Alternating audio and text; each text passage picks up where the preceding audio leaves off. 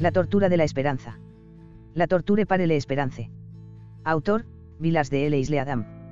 Hace ya muchos años, al caer una tarde, el venerable Pedro Arbuez de Espila, sexto prior de los dominicanos de Segovia, el tercer gran inquisidor de España, seguido por un fray redentor, y precedido por dos familiares de su santidad, el último llevando un farol, hicieron su entrada en una catacumba subterránea. La cerradura de una enorme puerta crujió, y ellos ingresaron en una celda, donde la luz mortecina revelaba entre anillos sujetados a la pared un potro de tormento manchado de sangre, un brasero y una botija de barro. Sobre una pila de paja, cargado con grilletes, y con su cuello circunvalado por un aro metálico, estaba sentado un hombre muy demacrado, de edad incierta, vestido solo con harapos. Este prisionero no era otro que Rabbiasera Barbanel, un judío de Aragón, quien fuera acusado de usura e impiedad por los pobres, y que había sido sometido diariamente a torturas por más de un año. Aún su ceguera era tan densa como su recato y se negaba a abjurar de su fe. Orgulloso de una ascendencia que databa de cientos de años, orgulloso de sus ancestros, todos judíos dignos de su nombre, él descendía según el Talmud, de Otoniel, y consecuentemente de Ipsiboa, esposa del último juez de Israel, una circunstancia que había acrecentado su coraje entre las incesantes torturas. Con lágrimas en sus ojos, el venerable Pedro Arbuez de Espila, dirigiéndose al estremecido rabbi, le recomendó. Hijo mío, alégrate, tu proceso está por llegar a su fin. Si en la presencia de tal obstinación fui forzado a permitir, con profundo desagrado, el uso de gran severidad, mi tarea de fraternal corrección tiene sus límites. Tú eres la higuera que, habiendo fallado en muchas temporadas en dar sus frutos, al final se marchitó, pero solamente Dios puede juzgar tu alma. Tal vez, la infinita piedad brille sobre ti en el último momento. Nosotros así lo esperamos. Hay ejemplos. Entonces duerme bien por la noche. Mañana serás incluido en un auto de fe, esto es, serás expuesto al quemadero, las llamas simbólicas del fuego eterno, solo quema, mi hijo, a la distancia, y la muerte tardará al menos dos, hasta tres, horas en venir, en cuenta de los vendajes húmedos y helados con los que envolvemos las cabezas y corazones de los condenados. Habrá otros 43 contigo. Te ubicarás en la última fila, para que tengas tiempo de invocar a Dios y ofrecerle a Él tu bautismo de fuego, que será del Espíritu Santo. Con estas palabras, habiendo señalado a los guardias para desencadenar al prisionero, el prior lo abrazó tiernamente. Entonces fue el turno del fray redentor, quien, en un tono bajo, por el perdón para el judío por el que se lo había hecho sufrir con el propósito de redimirlo, entonces los dos familiares silenciosamente lo besaron. Luego de esta ceremonia, el cautivo fue soltado, solitario y desconcertado, en la oscuridad. Rabías era Barbanel, con labios emparchados y el rostro consumido por el sufrimiento, al principio se quedó mirando fijamente las puertas cerradas de su celda. Cerradas. La palabra inconscientemente rozó un vago capricho en su mente, el capricho que había tenido por un instante al ver la luz de las linternas a través de una grieta entre la puerta y la pared. Una mórbida idea de esperanza, debido a la debilidad de su mente, se agitó en su entera humanidad. Él se arrastró a través de la extraña visión. Entonces, muy cautelosamente, deslizó un dedo en la hendidura, provocando la apertura de la puerta delante suyo. Maravilloso. Por un extraordinario accidente el familiar que la cerró había girado la pesada llave de manera que el pestillo no había entrado en el hueco, y las puertas giraron sobre sus bisagras. El rabí se aventuró con su mirada hacia afuera. Con la ayuda de un polvillo luminoso, él distinguió primeramente un semicírculo de paredes a través de las que se proyectaba una escalera, y opuesto a él, en la cima de seis peldaños de piedra, una especie de portal negro, que se abría a un inmenso corredor, cuyos primeros ángulos eran visibles desde abajo. Esperanzado se arrastró hasta el umbral. Sí, era realmente un corredor, pero parecía interminable. Una anémica luz lo iluminaba, eran lámparas suspendidas desde el abovedado cielo raso que iluminaban a intervalos deslucido matiz del ambiente, la distancia era cubierta en sombras. No había una puerta en todo el pasillo. Únicamente, a un lado, el izquierdo, había pesadas troneras enrejadas, hundidos en las paredes, lo que dejaba pasar una luz que bien podía ser de la tarde. Y qué terrible silencio. La vacilante esperanza del judío era tenaz ya que podría ser la última. Sin dubitación, se aventuró en el pabellón, siempre bajo las troneras, tratando de convertirse a sí mismo en parte de la oscuridad de las paredes.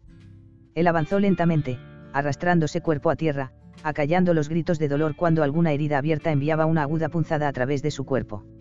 Súbitamente el sonido de unos pasos que se acercaban alcanzó su oído. Él tembló violentamente, y el miedo se reprimió, su vista se nubló. Bien, eso fue todo, no había duda. Se comprimió en un hueco, y medio muerto de miedo, esperó. Era un familiar que venía apresurado. Él pasó velozmente, llevando en su mano fuertemente asido un instrumento de tortura, una espantosa figura, y luego desapareció. El pánico en que el rabbi entró pareció haber suspendido sus funciones vitales, y él estuvo cerca de una hora incapaz de moverse. Temiendo que las torturas se reiniciaran si era atrapado, pensó en regresar a su calabozo. Pero la vieja esperanza susurraba en su alma ese divino tal vez que nos consuela en las horas de peor dolor. Un milagro se había operado. Él no tenía que dudar ya más. Comenzó a reptar hacia su chance de escapar. Exhausto por el sufrimiento y hambriento, estremecido del dolor, él se apuró a continuar. El sepulcral corredor pareció extenderse misteriosamente, mientras él, aún avanzando, miraba en la oscuridad en donde había más posibilidades de escape. Oh, oh.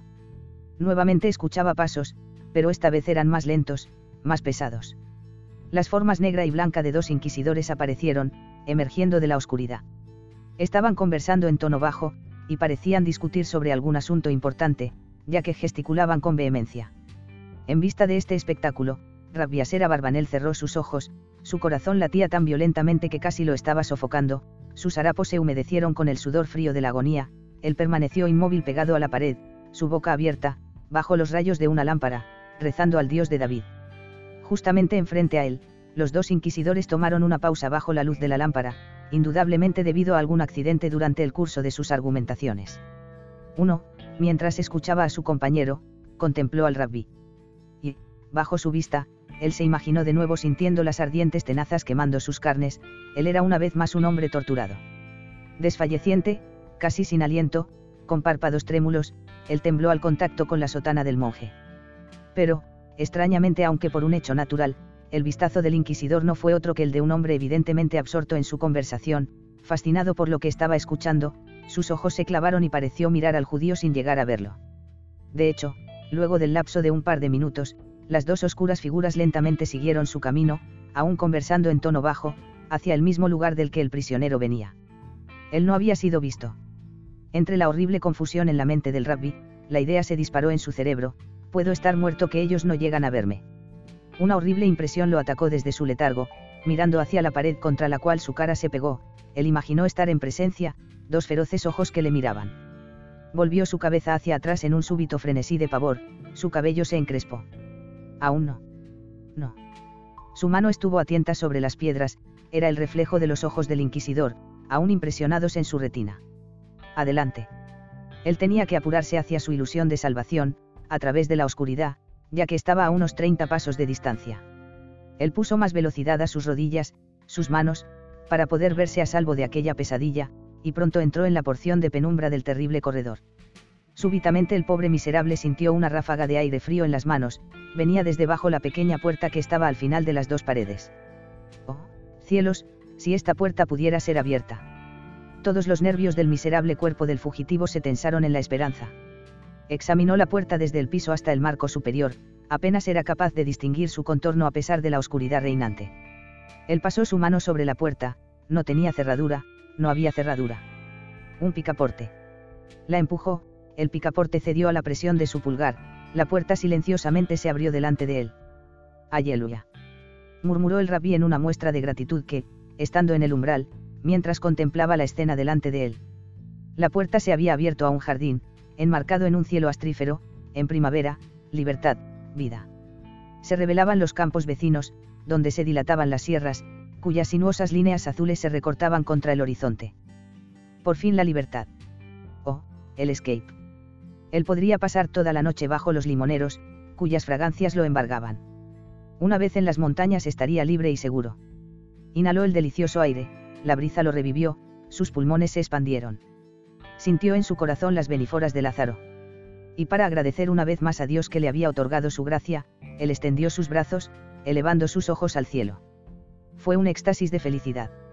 Entonces él imaginó que veía la sombra de sus brazos acercarse así, creyendo que estos oscuros brazos lo rodeaban, y como que era afectuosamente presionado contra el pecho de alguien. Una figura alta estaba frente a él.